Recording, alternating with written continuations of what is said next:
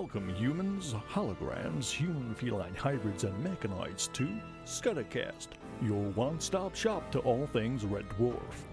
This week, Episode 5 Confidence and Paranoia.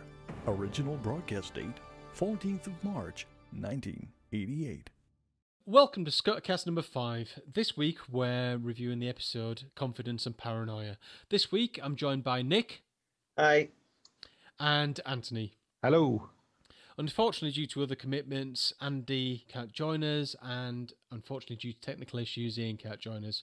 However, let's review this episode after a quick synopsis from Nick. Hi. In this episode, Lister sneaks in to visit Kochanski's quarters, even though Rimmer hasn't decontaminated him. This leads to Lister waking up in the middle of the night feeling unwell with a mutated form of pneumonia.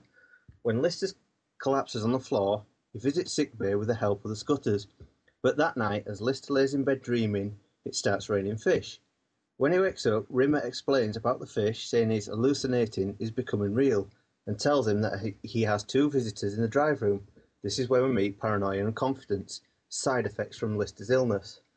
Despite warnings from Rimmer, Lister spends a lot of time with Confidence and is unaware Confidence destroyed the Medicomp and killed Paranoia just to be with Lister. Eventually, Lister is led to try and find Kochanski's hologram disc so he can switch her hologram on.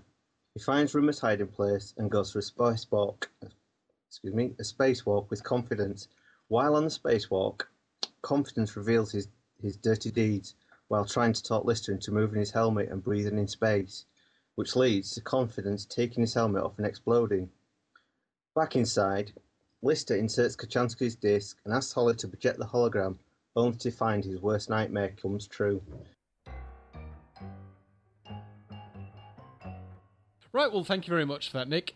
This is probably one of my favourite episodes. Um, I do, I do really like this. Confidence really makes me scream with laughter. It's very, very funny. However, the the episode starts with Lister. I think again, you you going back to this this lonely last human.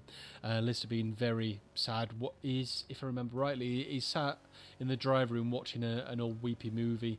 He, he's sat there eating like a little snack and uh, drinking his beer milkshake, watching this um, little movie when Holly pops on the screen, uh, bored.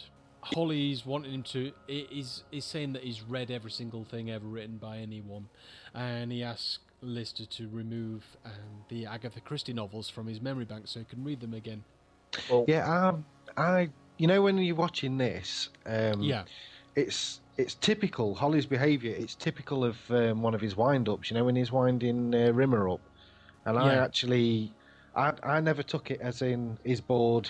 You know, and oh, I'm at a loose end now. Is what he actually says. I've always thought uh, it's, it's a wind-up. He's trying to get Lister's goat as it was. It's um, it, it's a way he keeps himself going. yeah, yeah. Um, especially with the when Lister removes the Agatha Christie novels, he's like, um, "You asked me to remove the Agatha Christie novels." He's like, "Who's she?" yeah. the scene goes on and on and on. Well, when he initially comes in, you've got Lister's watching that movie, and it's the exact same scene. It's the you know the the pinnacle of the scene. Lister's cry. I mean, he spits his beer at his uh, milkshake out down his front.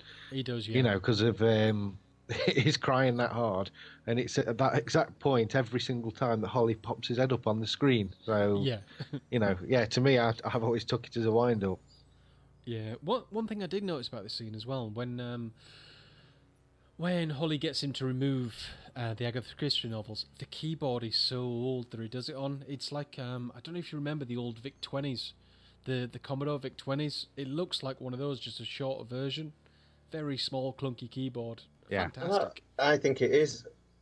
Uh, the Yeah. Vic 20 were beige, the, it was the Commodore 64 that were brown, like that Yeah. keyboard, but it's got the function keys down the right hand side of the keyboard.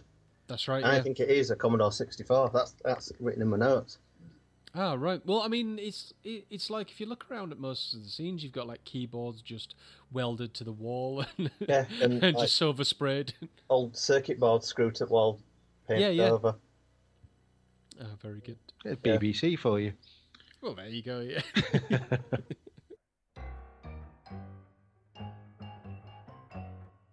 Um, the next scene, it goes again. Um, has had enough of the old Agatha Christie scene, so he, he goes back to the bunk and lays on his bed and he's watching it all soppy story and all the rest of it. Um, and he's disturbed again by Rimmer coming into the room. He's like, "Off!" and uh, again, you, you've got Rimmer just being. he- He's in his PE kit again, and he's just sat there saying, "Oh, you're being a slob," and um, he's saying how he's achieved 17 of his. Uh, 17 of his things on his to go um, to do list. Uh, or what does he call it? The daily goal list. Daily goal list. Yeah. Yeah. And he's saying how Lister will never accomplish anything. Uh, eh, excellent scene, excellent scene. Have you Yeah. noticed how brown um, Lister's shirt is in it? I think he's got the same bed attire as Rimmer. I, th- I think I think they're both wearing white t-shirts, but Yeah. it's. I mean, Rimmer's is obviously glistening, gleaming white. Uh, Yeah. Lister's shirt though is it's brown, and um, I mean I'm hoping it isn't actually meant to be a white t-shirt, but I think I think it is, and it actually puts you off Lister a bit, makes you realise if when you actually look and notice it when he's stood next to Rimmer, it's uh, it is quite disgusting. yeah, but yeah, he, he's um, all the way through. it, He's got like a massive stain down the front. He's stained from um, uh, the the beer milkshake. He he then goes to bed in that shirt, doesn't he? Because when he's um, in the later scenes when he jumps off the bunk, he's still got that t-shirt on. He's just like, oh god, that's minging. Yeah. That shows Rimmer's vainness as well, doesn't it? When he's having a shave and that when he asks Holly to shave him and that. Yeah, but there again, I mean, it's ju- it's just um, cleanliness, really, isn't it? I'm just uh, thinking how um, unrealistic uh, Rimmer's uh, daily goal lists are as well. Um, Learn It- it- Portuguese one, yeah, wasn't learn- it? I think it's uh, yeah, it is. It's uh, I'll, I'll do it right after learn Portuguese. And um, if you've read the books, you know that one of his problems is is um, designing his. The reason he doesn't get to be an officer, the reason he keeps failing failing the exam, is because he spends all of his time instead of actually revising, doing a revision a revision chart. You know, trying to plot out his uh, day uh, a timetable for his revision, and he literally That's spends right, yeah. all of his time doing that. And it's obviously the same thing with these daily lists. He spends more time doing these lists than actually getting on with it and doing any, getting anything done. So yeah, right, yeah. you know, you've got um, Lister believing that the officers' quarters has been decontaminated. Rimmer was nowhere near getting it done. Yeah, he was on his to-do list, and, Yeah. and this is where um, uh, Lister ends up getting an infection or a mutated strain of like the flu. Um, one thing about this scene before before we just carry on, um, this scene also it, it says Lister's gone up to up to the officers' quarters to have a um, watch of uh, Kochanski's dream recorder. That does play a bigger part in future episodes, um, like Thanks for the Memory and Yeah, um, and again on this scene, what you've got, you've got um, Rimmer and Lister talking about love, and Lister saying what a beautiful thing is, and uh, and again just how he's missing female company, and then you've got the the cynical side, the Rimmer side, saying nope, nope, nope, L- love is just something generated by bank managers to make you spend all your money. Yeah, you got to be a love celibate. yeah, This is a, a scene of Rimmer and Lister just taking the rip out of each other, trying to belittle each other. Oh, Rimmer That's- trying to belittle Lister yeah, that's right. and Lister fighting back.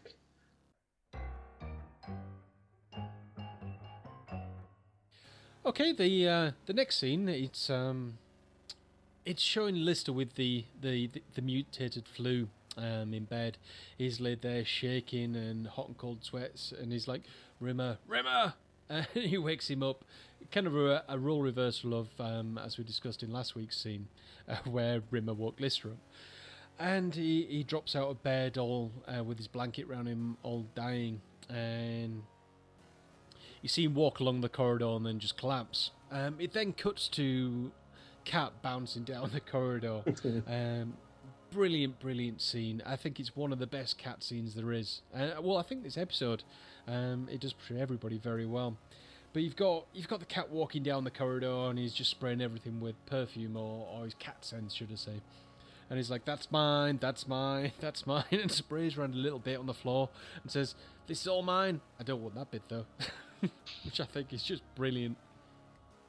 I tell you one thing I noticed with that scene Yeah, is when he, you know, when he turns around, he says, um, You know, I've eaten five times, I've slept six times, I've made lots of things mine. You know, basically, it's been a good day. Yeah. Um, it's only five minutes later, he's sat eating his chicken marengo, and he turns around to Rimmer and he says, um, "You know, I'm eating my lunch." So the impression I've got there is that he's only actually halfway through his day. You know, does, Yeah, yeah. does, does that mean he normally gets ten meals and sleeps twelve times? It's yeah, uh, exactly. it's a cat's life, isn't it? Yeah, exactly. But oh, there's the end of that um, little scene where he says he, he's eaten five times and he slept six times, um, and made a lot of things mine. He says tomorrow I think I'm going to try. Was Yeah, try and have sex with something, with Yeah. somebody, and then he sees Yeah. Laid on the floor. So he's singing his um, SEX song, isn't he? Yeah, SEX, I think I want it. SEX, uh, I'm going to get it. SEX, I think I found it. Yeah. I said, oh, it's you, monkey boy. Which is absolutely brilliant. But again, it, it portrays just how much, um, how selfish the cat is. Because he walks down and is like, oh, it's you, monkey boy. Um, if you weren't my friend, I'd steal your shoes. Well, I've heard I've heard two um, two other podcasts I've heard have reviewed series one. Uh, Okay. they've, they've both given them good reviews, but one of the comments that both of them stated, both different podcasts stated, was that the cat was a two-dimensional, nothing character. That it was a waste of time having him in it. And a, a lot of the comedy, a lot of the best comedy, comes from cats being like a cat and acting like a cat. And I don't think he's wasted. I think he's an essential part of series one. You know, yeah, his, uh, his totally comedy. agree, totally agree. I mean, I I would say my favourite, well, probably my top five moments from series one. They probably all involve the cat. Yeah, yeah. Yeah, but in other episodes, I forgot which episode it was, but he was just like a, a spare part to the main story. Uh, that Uh, was um, balance of no, sorry, not Waiting, balance waiting power. for God is a bit like that. Yeah. too. Yeah, waiting for God. He was just kind of a sideline. Uh, and the last one. But having said was- that, you still get you you get the yo-yo scene, don't you? In Waiting for God, you know. yeah, which so- is very funny. Yeah, Yeah, but it wasn't part of the story, as it were, was it? It was just a yeah. No, I- and- But but then you come to this episode where Cat is just brilliant in it. yeah. Then moves on to the next scene where he's just totally walked over um, Lister, just left him there for dead, so to speak. And then he goes in, he goes out and orders his chicken marengo. And I like the way he just sits down. He unfolds his little leather case with his knife and fork in there, like it's something he carries around with him everywhere. Yeah, Uh, and he- he's got the um, he, he throws the chicken off the plate and then catches it. And it's like, no, no, chicky, you're too slow. As if he's playing with his food like um, like a cat would. yeah, and then he throws it off to the floor the other side, and then uh, Rimmer walks in. Yeah, And I love oh, the this- way uh, Rimmer's saying, oh, "Give me a hand with Lister. He's fallen on the floor." Blah blah blah. And as Lister, t- as uh, the cat stands up, and Lister turns, to, uh, sorry, Rimmer turns to walk out the door, and the cat sits back down and it carries on with his dinner. And he Yeah, it just several fakes getting times. up. Yeah, It's so funny. Did you? What do you reckon to the Holly's emergency call as well? Just before that, emergency. Emergen- emergency. yeah, it's still a, emergency still an happening. emergency. It's that's that's typical Holly is deadpan uh, Yeah, gags that they use with him, isn't it? And, yeah. I mean that. I was going to say that wouldn't work with Hattie, but I, I suppose it does. She does do it, don't she? In um, one of the episodes. yeah, Yeah, it's funny. A lot of it's down to Norman Lovett, though, isn't it? it? The way he is and his voice and how he looks just all adds to the comedy lines that he says. yeah, yeah. Brilliant.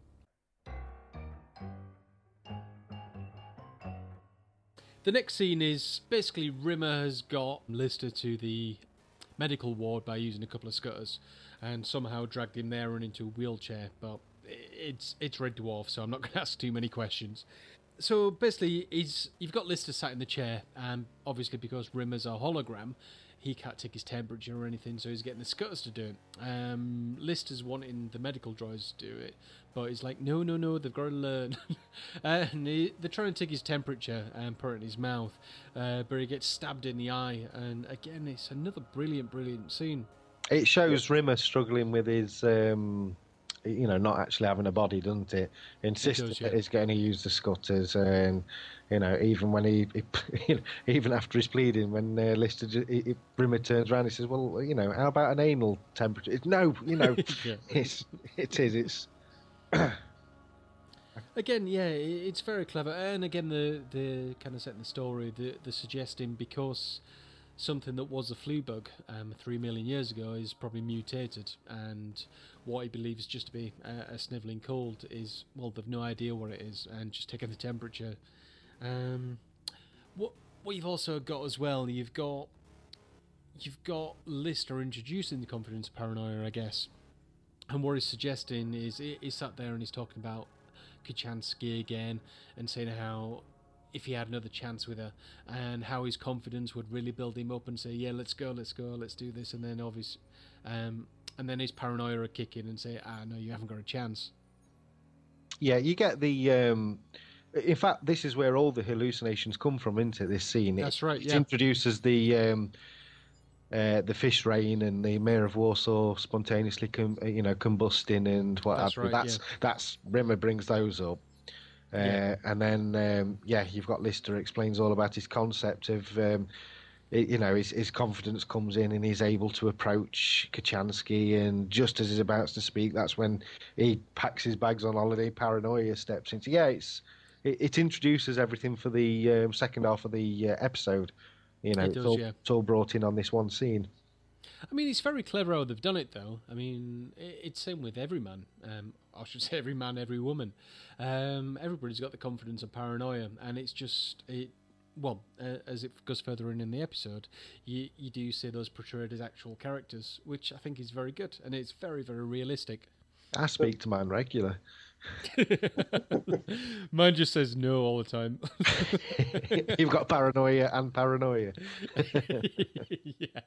Where's the Where's the mayor of Warsaw come from?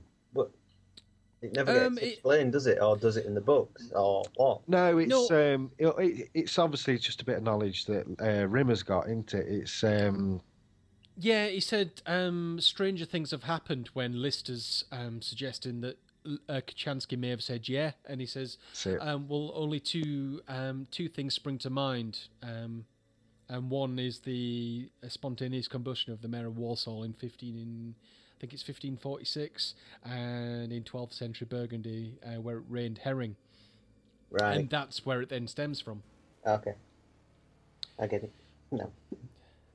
yeah, Oh, yeah. I could say if if if you'd missed that little bit, it'd be like, who the hell are these? And why is it why is it raining fish? Yep.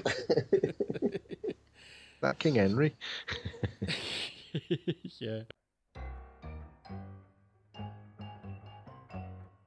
In the next scene, it goes on. It's it's Rimmer practicing his uh, necrobics, which is um, exercises for the dead. Ed is just doing his facial exercises. It's a little bit strange. I'm, I'm not sure why a hologram would really have to do that because surely a hologram can just take any form. So, in theory, if he just wants to be given like a massive hunky body, then it can just do that. Well, the, It- no, this, the, he does say, don't he? Um, dead people can have heart attacks too. Do you notice? Um, you know, just before he starts his uh, hologrammatic exercises for the dead, or whatever it's called, he's Yeah. practicing his um, salute. He's doing the Yeah, double he- rimmer and practicing, and is. yeah. um, it just shows how much of an idiot he is when he doesn't think he's being watched. yeah, well, that, that's the thing. I mean, you've, you've got him stood there doing his exercises, and you've got Lister, obviously very feverish and laid in bed, and it's like, it's raining fish, get an umbrella, it's raining fish. yeah. um, and again, you've just got how selfish Rimmer is, because he's just like, meh, whatever. Is Holly genuinely reading Agatha Christie, or is he winding um, Rimmer up? When Rimmer says, "Holly, what's going on?" and he just comes back, comes on screen, and he just says, um, "Well, Hercule Poirot's just stepping off the train, and if you ask me, I think they all done it." yeah, that's it. Um, I don't see why not. I mean, if you think about it, and well, I guess he would have read all all the books in a lot less time than three million years. Um, Yeah, but how does he read? well, it, it, I guess it's like a computer reading a disc. I'm going to take him one. Well, no, it is the eighties. that's Well, yeah, point. The They did have VHS. um, what you've then got is um, you've got Lister laying in bed, and as I previously said, he's laid there saying um, it's raining fish, and all of a sudden fish start raining out the sky. There's just like an absolute mass of them.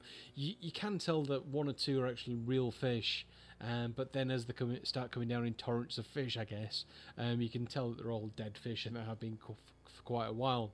Uh, then you've got Rimmer going out into the hallway, and again you see the mayor who just spontaneously combust in front of him. And then you've got Rimmer with the classic line saying, I think it's going to be one of those days. Well, some of the fish are actually alive, you know. They're flopping about on the floor. yeah, I, I noticed that, but there was um, there wasn't all of them. I think I, I didn't set. I think there's there's a there's a close up of um, at least one, and you can see its gills going and flopping about. Sort of thing That's that right, today, if they tried to do it, you'd probably get some sort of animal activist saying you can't do that. Yeah, absolutely. It then moves on to the next scene, and then um, you've got the aftermath of of the hallucinations, and you've got Cat coming in, and again being selfish. She went, "Oh, you're up," and says, "Yeah, yeah, I'm up." And he says, "Oh, I brought you some grapes," and there's no grapes on the stem; it's just the stem. And he, he brings him an orange as well, and it's just the orange peel. Yeah, it's it's funny that is. And then um, he takes his uh, he says, "Right, all this generosity has made me tired." He just whips his pillow and his blanket off him and gets into Rimmer's bottom bunk and you know nestles down. And every time Rimmer asks Lister a question, the cat answers as if Yeah. Rimmer's asking the cat. yeah, It's- very, very good. It is classic, that is, isn't it? It's um, it's just the way he storms out as well. Afterwards, you've got the. Uh, uh, I'm trying to think. He goes, "You awake?" He goes, "Yeah, but I'll be asleep in a minute." you know. Well, how do you feel? Fine. Just don't ask me any more questions. I'm trying to sleep. It's just, you know, classic lines. It's a fantastic scene. And And it's it- as he, as he, even when he storms out, you think, right, it's over and done with. You've had your laugh at it. He storms off. He turns to um, Lister and he says, "Right, how are you feeling?" And you just hear Cat say, "Hurt," as he walks off out the door. It's, yeah. it is- Brilliant. it's it's it's got to be the funniest uh, moment in series one. This has, you know, certainly for me. I, I love this. I did really laugh out loud. Um, it, to be honest, it's it's one of those episodes. It's got loads of laugh out loud moments in it. The next scene is is one of the scenes that does have most, uh, well, personally for me, one of the most laugh out loud moments in it, because you've got Liz, um, you've got Rimmer who's explained that confidence and paranoia have become solid objects and solid people when they're sat in the drive room waiting for him and he walks through, and you've got basically if you if you haven't seen it, you've got paranoia is how you would um, expect paranoia. A guy he looks um, what's the word I'm looking for? Um, a, a morgue type dude. Looks like a mortician, yeah. That's one. He look. I Um, tell you, who he looks like. He looks like the uh, in Chitty Chitty Bang Bang. You know, the child. That's uh, it. Yeah, he looks like the child catcher. Yeah. Uh, nose not as big, but yeah, looks. He's got that look about him. The pale skin, the dark eyes. Yeah, in a in a black suit, black tie, um, just looks very very Weasley. And then you've got total opposite, your confidence, and you've got this guy. s- He must be like six and a half foot, tanned, white teeth, loud suit, um, big gold chains, everything, and that's that's Lister's um, confidence. And you've got, hey, the king's here! It's Mister Beautiful. it's just brilliant. Yeah, he carries on and on, giving bullying Dave up and saying he can have Kochanski and all that. I think it's funny. Yeah, because funny. He, he turns around to uh, Rimmer and he says, um, "What does the H stand for? Horace? Then later on, he says, uh, "I know what it does stand for. H is for idiot." Yeah, H is for idiot." Uh, says, um, "It actually stands for hologram. I'm dead." He says, "Well, it, it couldn't have happened to a more deserving guy." Yeah. the next scene cuts to you've got Lister and his confidence sat in the in the bunk scene, and you've got Lister playing um, a song about dwindling, and it's basically a love song that Lister's apparently written, and you've got confidence sat there, and his the best way I can describe the look on his face is is starstruck. Smitten. Yeah. yeah, absolutely. And he's just like, wow. Uh, did did you really write that? and it is. It's it's what your confidence would be saying if you wrote an absolute crap tune. Thing is, even Lister knows it's crap, you know, and he, he lets himself be talked into it, and he's grinning about it. But he he, he tries telling him, no, it's it's a pile of crap, and he, you know, he he won't, um, he just won't have it, will he? He just, uh, no, that is amazing. That's the Indling. He calls it the Indling song, don't he? That's right. Yeah. Which is just brilliant. Uh, and then Lister um, catches out the um, corner of his eye that confidence is taking a cigarette, but through his hat, and he puts it in his pocket and says, "I'm sorry you caught me. The king's lips have been round this." The, the Duke of Deliciousness lips. That's right. well, they've got. Uh, if you listen to the commentary, uh, Craig Charles says he was actually at a convention and one of the fans came up with a bag and it got about four or five of his nubs in it that the guy had picked up Oh, off no. the set. He said he wanted him to sign them, and it's it's real life imitating the show. yeah, that's bizarre, is that? Mm.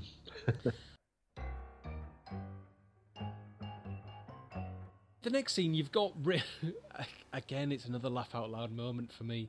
You've got you've got Rimmer sat in the drive room um, with Paranoia, and Paranoia's there saying how um, Lister once called the gym teacher his dad, and things like that. And he's just going on and droning on. Is is is the most monotone guy you could ever you could ever bump into. He, he's, he just wants to kill him.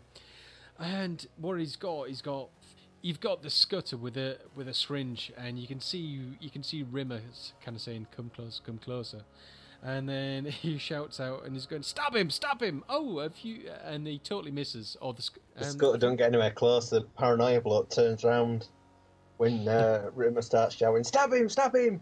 And then the scutter sort of like drops the uh, syringe in embarrassment, and that's when you get the old "Have you met Stab him? This is paranoia" theme. Yeah, it, there is one of these scutters. In fact, thinking about it, that's that's where they set up the scene um, early when they were in the medi room, um, and the the scutter having a bad aim. So I think that that then sets up this scene, suggesting that even if they wanted to, they couldn't stab him. Yeah. Do you um? Are you surprised that Rimmer doesn't actually get on with Paranoia?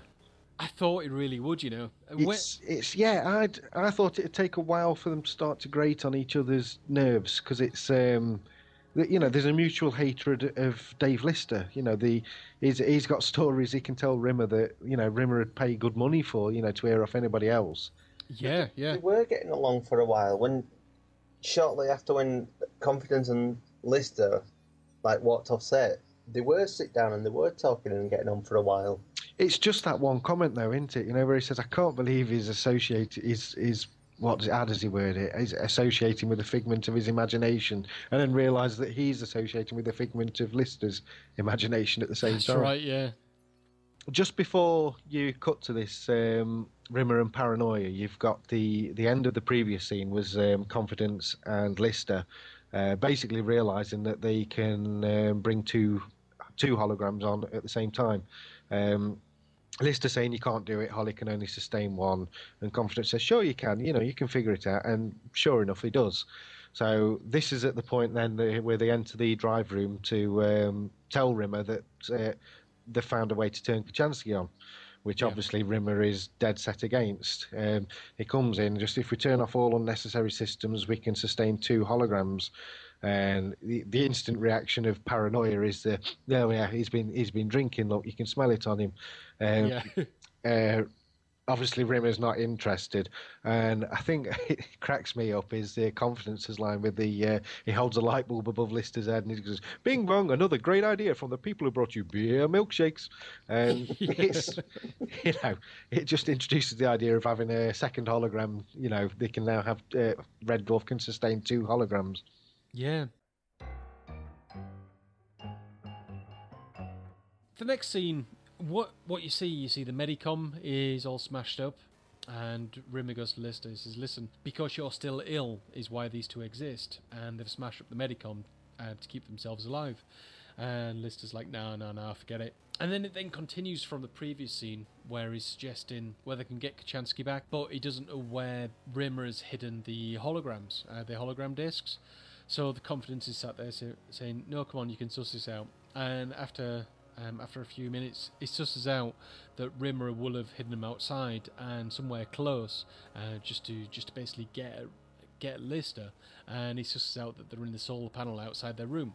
You see a lot of caring from Rimmer in the this scene and in some of the later scenes where Rimmer's actually appears to care for Lister.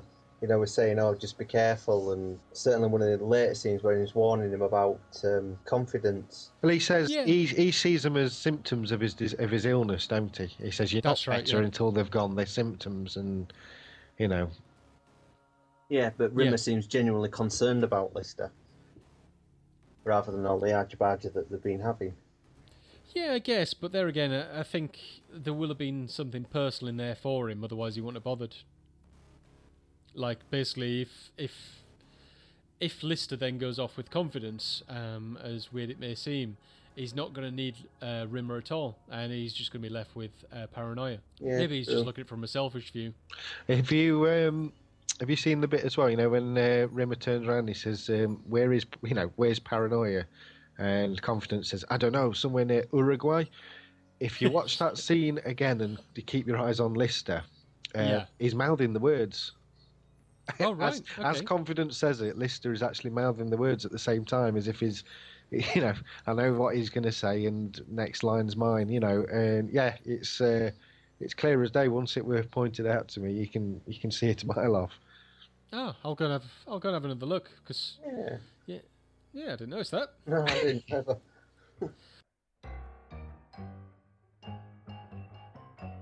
the next scene you've got you've got Lister and Confidence outside the ship and they're having like a little dance down the side of the ship um, and he's doing like a cha cha cha and he's I can't remember the exact lines he's using but he, he's he's basically bigging him up he's saying oh you're wonderful Well, you got the, um, you know how the Rimmer turns around to Holly and says, "Put a trace on him."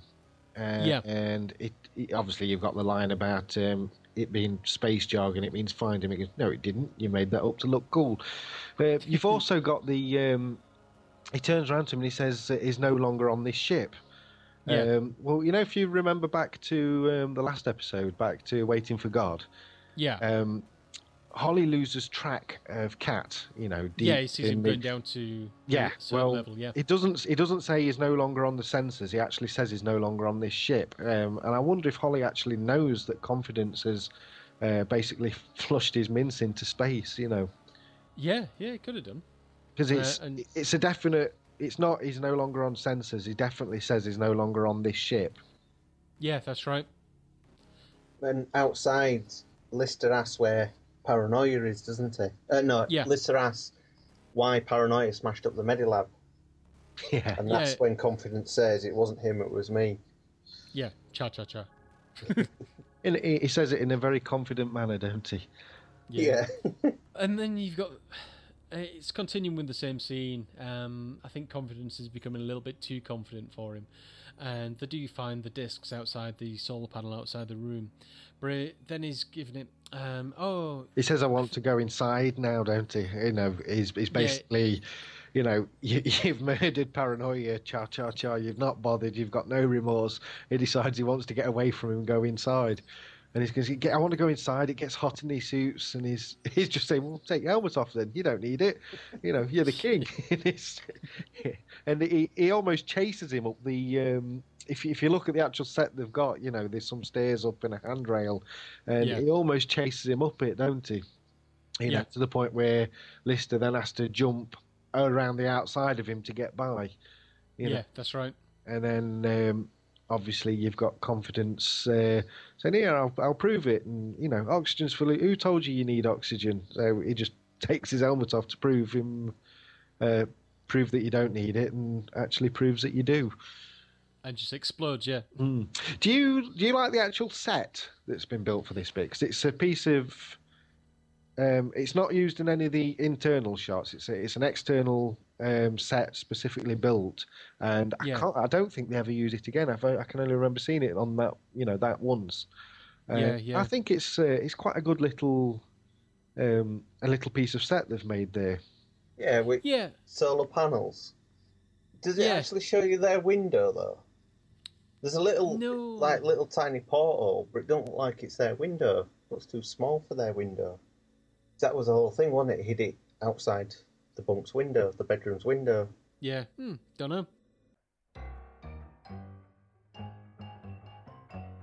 Next scene, you've got you've got um, the cat doing his laundry, which uh, it's quite disgusting actually, because you basically the scene starts off with a dripping bucket, and sorry, not a dripping bucket, but a bucket with water dripping into it, and you see all the cat with all his laundry up um, hung, hung up on the washing line. And you got Rimmer turning around and saying, That's disgusting, you're going to have to stop doing that. And he says, What? And then starts just licking his shirts. So you think, Ah, that's disgusting. That's, it, that's how a cat cleans itself, though, isn't it? well, yeah, exactly. yeah, I lolled at that scene. It's uh, funny. then you've got Lister holding the disc and saying, "Oh, I've got Chance's disc," and and Rim saying, "Oh, you'll you'll regret it. Don't do it. Don't do it." And then pops into the drive room, takes Chance's disc out, puts it in the um, I think it's called the um, holo projection um, hologram projection unit in the drive room, Yeah. and up pops um, Rimmer. So a second Rimmer. It's What's like um, it, I tell you what, it's like the uh, Waiting for God episode again. You've got um, uh, Lister right from the beginning is telling Rimmer that um, it's garbage. This pod is garbage. You know, basically just telling him. And he does this. Uh, Rimmer does the same to Lister on this one. He's going, "That disc will bring you unhappiness. I want it on record. I've told you it will not make you happy." You know. Yeah, that's right. It's proper role reversal on this one, isn't it? So yeah, yeah, they're as bad as each other, aren't they? Sorry, I, t- I tell you one thing I do like. You know, um, as he walks out with the disc, yeah, um, you've got uh, Lister leaves the bunk room to head for the drive room. yeah, Uh, Rimmer basically does a salute and then marches off, um, making the brass band noises with his mouth. You know, the off he goes. yeah. The And cat, the cat does. he mocks the salute, shrugs, nah, not for me, and then just does his little dance. just dances off to his little theme music. And I, I love that scene. It's just, you know, smooth with a capital smoo, is it? yeah, very good. Uh, but that's it. That's that's the end of the episode, and that leads on nicely to uh, the next episode, which is Me Squared, which will be the next one we're reviewing. Right. Well, that's the episode reviewed. Um, time for the scores. I really, really do like this episode. It's probably not my best, and I don't think it's worth a ten, but it's definitely worth better than um, than a lot of the episodes uh, that we've re- reviewed recently. I love um, the confidence and the paranoia concept. Um, I love some of the one-liners for Cat in this one, and I just think it's a great episode. Uh, I'm going to give this an eight out of ten. Uh, what about you, Anthony? Um, it's it's quite possibly my favourite episode, full stop. Uh, Okay. Out of all the red, it's it's certainly my favourite in series one. Okay. Um, but I'm going straight in with. Uh, I think I gave nine out of ten for the end. Yeah. Um, I'm going straight in for a ten out of ten for this one. I really Oh, wow. do. Okay. It, it's it's to me it's it's fantastic. Even even any faults are. In fact, no, if there aren't any faults, perfect. Ten out of ten. Excellent. and what about you, Nick? Um, well, I have to agree with you, Darren. Uh, I think uh, 8 out of 10. I really like this episode. Made me laugh. So, yeah, an 8 out of 10. Brilliant. Well, let's um, let's see. That's an eight, an eight, and a ten. That's um, that's let's call it eighty-seven percent. So not quite as good as the end, um, which we did give a ninety percent, but still a very very high score. That's the end of the review section, and the next section will be what's going down in Groovestown. But after a quick advertisement from Novo Babylonia.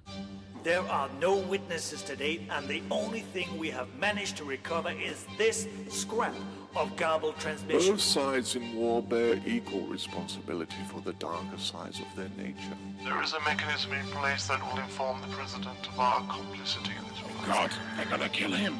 They're going to kill David. Join the continuing adventures of Novo Babylonia at www.novo-b.com. All right, dudes. What's going down in Groovetown then? Red Dwarf news, it's not really that much happening to be honest. Um, I think everybody's gearing up for the dimension jump. Myself and Anthony, we've already got tickets, um, so we'll definitely be there. Nick, have you got your tickets yet? No, I ain't got my ticket as yet. I'm uh, just got a lot of money to pay out on my car, unfortunately. So, as soon as that's done, I'll be purchasing my tickets. Brilliant. Well, it's it's not until October anyway, but I think it's going to be quite an experience. I'm I'm really looking forward to it. Any further news on the on the dimension jump, Anthony? No, um, not really. Uh, no, there's been no no fresh news on uh, what's happening at the event. Uh, I know there's been some trouble um, with fans trying to book the hotel rooms. They're saying that they're full, but there is actually so many that are reserved for the uh, members, um, and they've got a special number. You need to check the official uh, fan website out for that. Um, right. Okay. but yeah, they, I don't think there's any fresh news. Like you say yourself, and myself are going. Uh, Nick says he's probably going. I think Ian's on about going. Yeah. And um, from the forums, Lego seven seven seventy, I think he's on about going as well. Brilliant. Okay. So um, th- th- there should be a group of us here. Yeah, it should be a nice little turnout. I mean, I've got a couple of colleagues from work as well who are toying with the idea of going. So yeah, it should be really good. I mean, the thing is for me this year, it's it's very well, it's pretty local.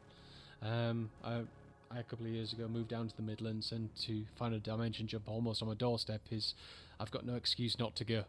I must admit, I'm planning on travelling rather than you know, for I might take a tent down and camp out on one at roundabouts. yeah. I think we said that last week, didn't we? Yeah.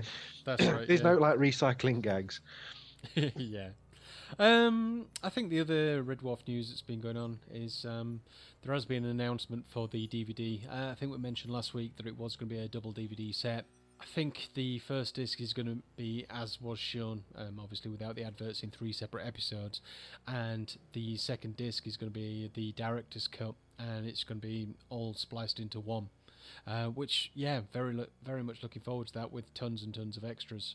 When's that coming out? June the fifteenth, and um, also um, I think it was it's come. I think it's originated from a Bobby Llew tweet.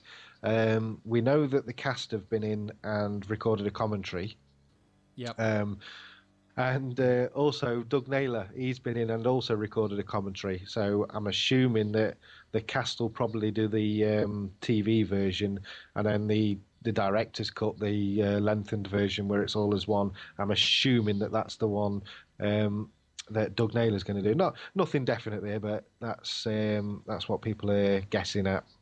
Yeah, yeah, and uh, I'm really looking forward to it. To be honest, um, I tell you what, I haven't found yet. Um, I have been doing a bit of googling. Um, do you know if they're bringing out a Blu-ray version? Because I know, I know the episode was shot in was it red camera, um, which is it totally blows Blu-ray out the water. But it, it should mean that you should get exceptional quality on a Blu-ray. I couldn't tell you. I don't know anything. I've not heard anything with that. No, well, I mean, if anybody's um, heard anything about Blu-ray, I'd be quite interested in that. So uh, pop into the forum and let us know. That's uh, www.reddwarfforum.com. Yep, or just just Google Red Dwarf Forum and it'll come straight up. Um, and for Red Dwarf news, I think that's that's about it.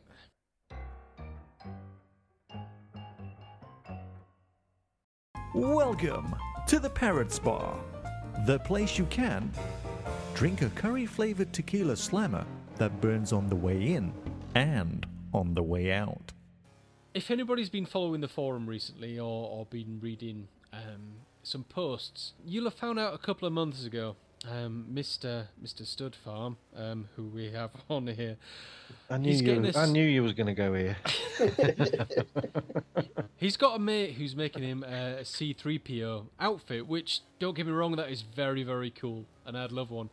Um, however, um, I've been groomed. it would seem that in over the weekend he was apparently, and I have no do, you, idea. want- do you want me to? Do you want me to uh, tell people? Yeah, please do. Yeah. Right, it's it's in the forum. Um, it's on the Red Dwarf forum. There's also another couple of forums where uh, I've mentioned it. Um, and basically, it just says, "Should I risk my well-being for Star Wars outfits?" And Now- what, well, what what actually happened is it was um, when did I post it in the Red Dwarf forum? I posted it on 11th of December, so it was at the start of December. I think it was a Yeah. couple of weeks old when I posted it. And it's a driver comes into our workplace, and we'd just lost all his overtime at work with the economy and what have you. And he said he, he's just chatting. Um, he comes in sometimes. I don't really know him. I wouldn't call him a mate. And he says, "Do you want do you want to earn fifteen hundred quid?" It- no, he says he says, "Do you want fifteen hundred quid?" I says, "All right, go on then." He says, uh, "No, seriously, do you want to earn it?" And I says, "Yeah, depends what I've got to do for it." Um, he says, "I'll come back to you later." So off he went. Uh, you you can find all this out on the forum, but basically, um, he went off. Uh, he came back later on that day. He says all it is. He says he's got a bet with a bloke in his local pub, and it's a three grand bet. And this bloke is going to buy the proper movie quality C3PO outfits. They're going to be chrome plated. They're going to have working lights, this, that, and the other. And do you want to walk around the local woods in them at night? um, for fifteen hundred quid each. We'll split it. Uh, obviously, I thought this is obviously absolute bull, but you get to keep the C3PO outfit. There's fifteen hundred pound. I said, yeah, I'd do that. You know, for the suit, I'd do it for the suit alone. It's Yeah. it's gone on. It's been going on for months, and it's the longer it's gone on. Basically, I've thought eh, the more I've thought it's a sad, lonely bloke that's got no to talk about, and he's digging himself a deeper and deeper hole. Um, he, he turned up at the weekend. We've got to do. This bloke says we've got to do a practice run uh, in um, wetsuit, in diving suits. he said that weeks and weeks ago, uh, whilst the C3PO outfits are being chrome plated and what have you. And I've played along, thinking, yeah, he's a, he's a bit of a sad ass. I've played along. I've said, yeah, fair enough, you know. And he's actually given me 40 quid. That's for you walking around for the practice route. So, fair enough. I've put it in a drawer. I thought I'll give it him back in a few weeks when nothing happens. Um, he turned up on Saturday with a couple of wetsuits. Says, right, off we go. So, So, so let me get this right. Both of you were in wetsuits. both of us were in wetsuits. Right. Okay. Right. Um, we've gone up. The, the place where we've done the walk, where we're doing the walk, is a local, uh, very famous dogging site. right. And we've parked in this lay-by, and I'm, I'm shaking my head, and I'm thinking to myself, what the hell am I doing? Um, I mean, the, the bloke's it's a non-threatening bloke, you know. I've got, I'm, I'm not worried about being raped or anything because you, you flick him on the end of the nose, he'd go down crying. He's, he's quite a sad-looking bloke. Um, so we've gone off for this walk, and he's got this carrier bag with a couple of bottles of pop in it. He stops near this bench. Um, it's just getting dark. It's quite late on Saturday. He says, um, "Bloke says we stop us from chafing in these rubber suits. We've got to lube up." He Did pulled- this not ring alarm this is- bells? This is God's honest truth. He pulled out about about six bottles of um, concentrated co-op washing up liquid. We got to lube up.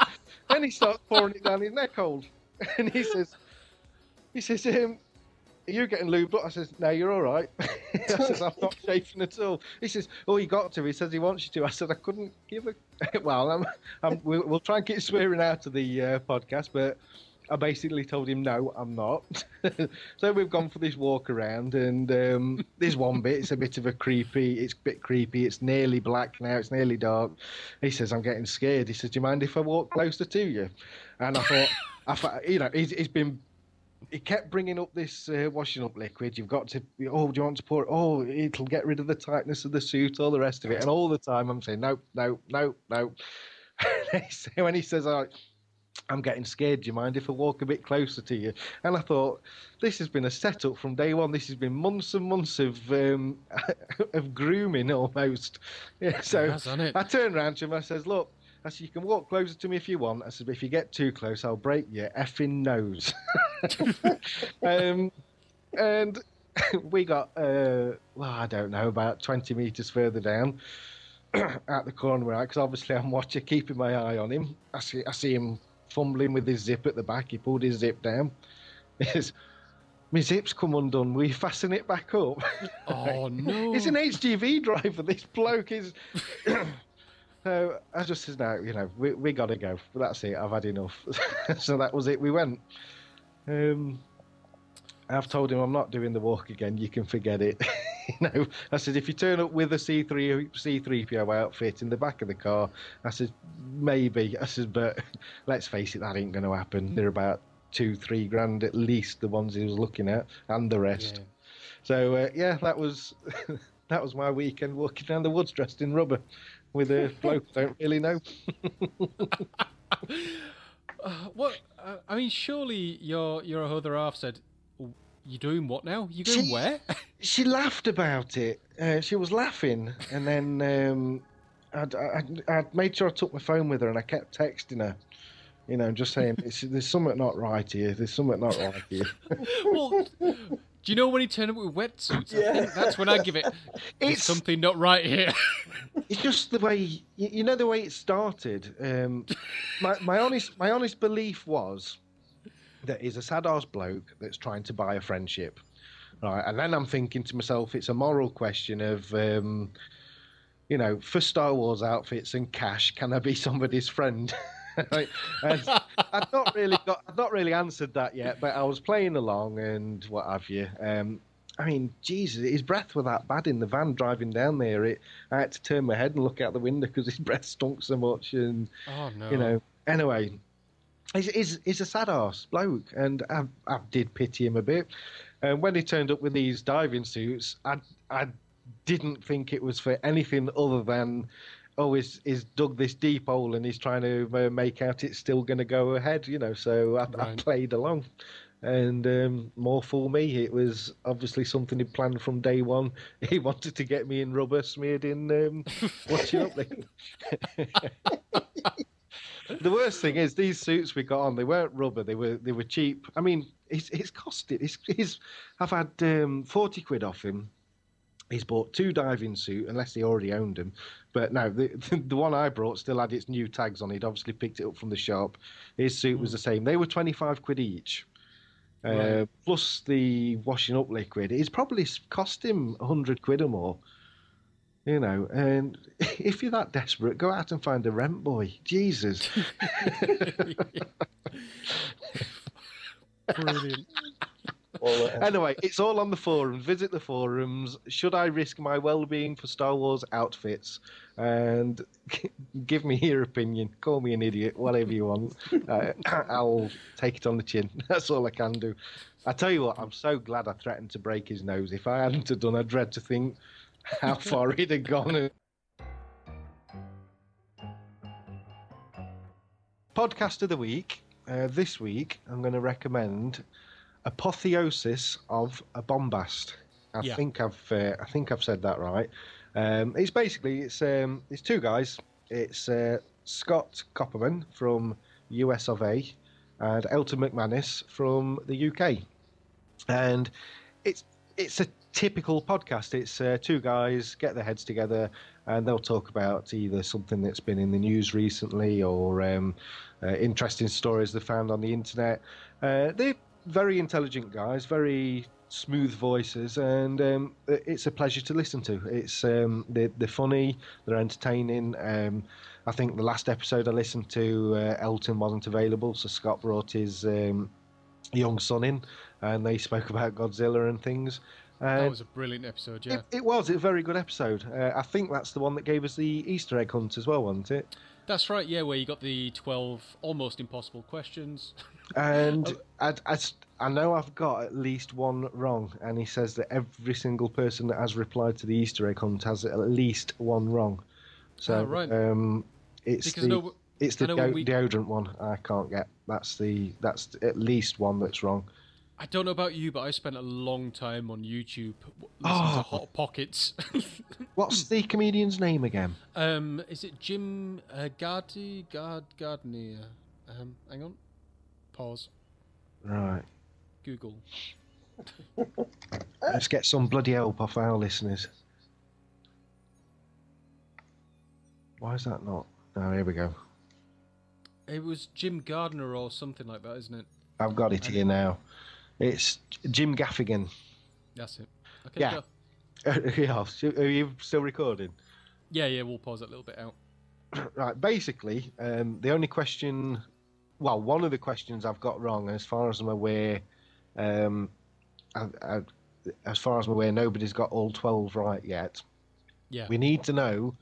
Uh, Jim Gaffigan asserts that people who invented the Hot Pockets jingle also came up with the slogan for what deodorant, and we need to know the name of that deodorant. Um, Yeah, so- if anybody out there knows, we're struggling like hell. Log on to the Red Dwarf forum, uh, PM, send a personal message to Darren or myself. In fact, just post it, you know. and uh, Yeah. we've got to get this Easter egg Easter egg hunt done. Um, Yeah. Scott Elton. I, I think this may be classed as cheating, but We don't care. so yeah, it's um, if you want to listen to this podcast, it's uh, it's another Podbean one. Um, luckily, you don't have to know how to spell apothe- apotheos. But yeah, Apotheosis. that's the one. It's um, no www. Just uh, forget the www. It's uh, bombastpodcast.podbean.com. and um, yeah, it's it's a very entertaining one. Um, Yeah, I mean the um, I agree. The episode that you um, last listened to was, I think it was Scott and his son, and to be honest, he was a very, very clued up little kid. Um, I, wa- I was taken back. It was like it was like conversation between two adults, um, very clued up. Um, and the last one, um, the last episode they did actually hit home with me. Um, they were discussing, I think they call it Death, Death Watch. Hang on. Just have a look at the show notes for the last one. I think it's, it's Death something. I think it's called Death yes, yes. Um, has there been another one since? No, not yet. Slightly morbid. Death Switch. Death Switch. That's Yeah. it. Yeah. Um, and yeah, the last podcast that they did really hit home with me. It's called Death Switch, where you can register if basically if if if you were to pass away. Um, sorry, I know it sounds really morbid, but if you were to pass away, you can actually have like an automated alert going out, um, just telling people that you have passed away. Because I mean, in this day and age, with us all on the internet, um, somebody could just pass away, and all their um, I know, I know, we joke and call them virtual friends, but all the people you don't actually know in person, and you only know them as a handle, or people on the forum, or people on Twitter. We call them imaginary friends. Yeah, yeah. I, I friends, imaginary friends. yeah, um, they wouldn't know where you've gone. Uh, they just think you dropped offline, um, and it's just a way of alerting those people, uh, which uh, it really did hit home with me. I mean, I um, obviously we do this podcast. Um, there's the forums we run. There's my um, other projects I work with, which is the Fiction Shed. And to be honest, if if I did just drop offline, nobody would know where I was. Well, I had it with um, uh, episode three of this podcast, didn't I? Where I'd, Yeah. I'd lost all my internet, and I just I turned around to the wife. I says, "I've got nobody's phone number, no way. I, you know, I've not, I've not got a Wi-Fi mobile or anything." Um, Yeah. Luckily, I did manage to send one uh, using my wife's phone with uh, just the normal internet access on the phone, not the Wi-Fi, the normal uh, connection. God knows how much it cost me just to send you that one message saying, you know, internet down if you need me, such and such number. Um, so yeah. it's it is it's it's frightening. Um, if I remember rightly, didn't they say it was all it all occurred with um, it all started with a bloke who was playing um, Warcraft. yeah, playing uh, World of Warcraft, and he'd had a fallout with his guild, um, stormed off, and nobody saw him for about three weeks. And his daughter had been trying to get hold of all of his guild friends, his online friends, his imaginary friends, um, to let him know that he'd died. You know, and Yeah. they just thought, oh, you know, we we must have upset him. Yeah. It, um, yeah, frightening.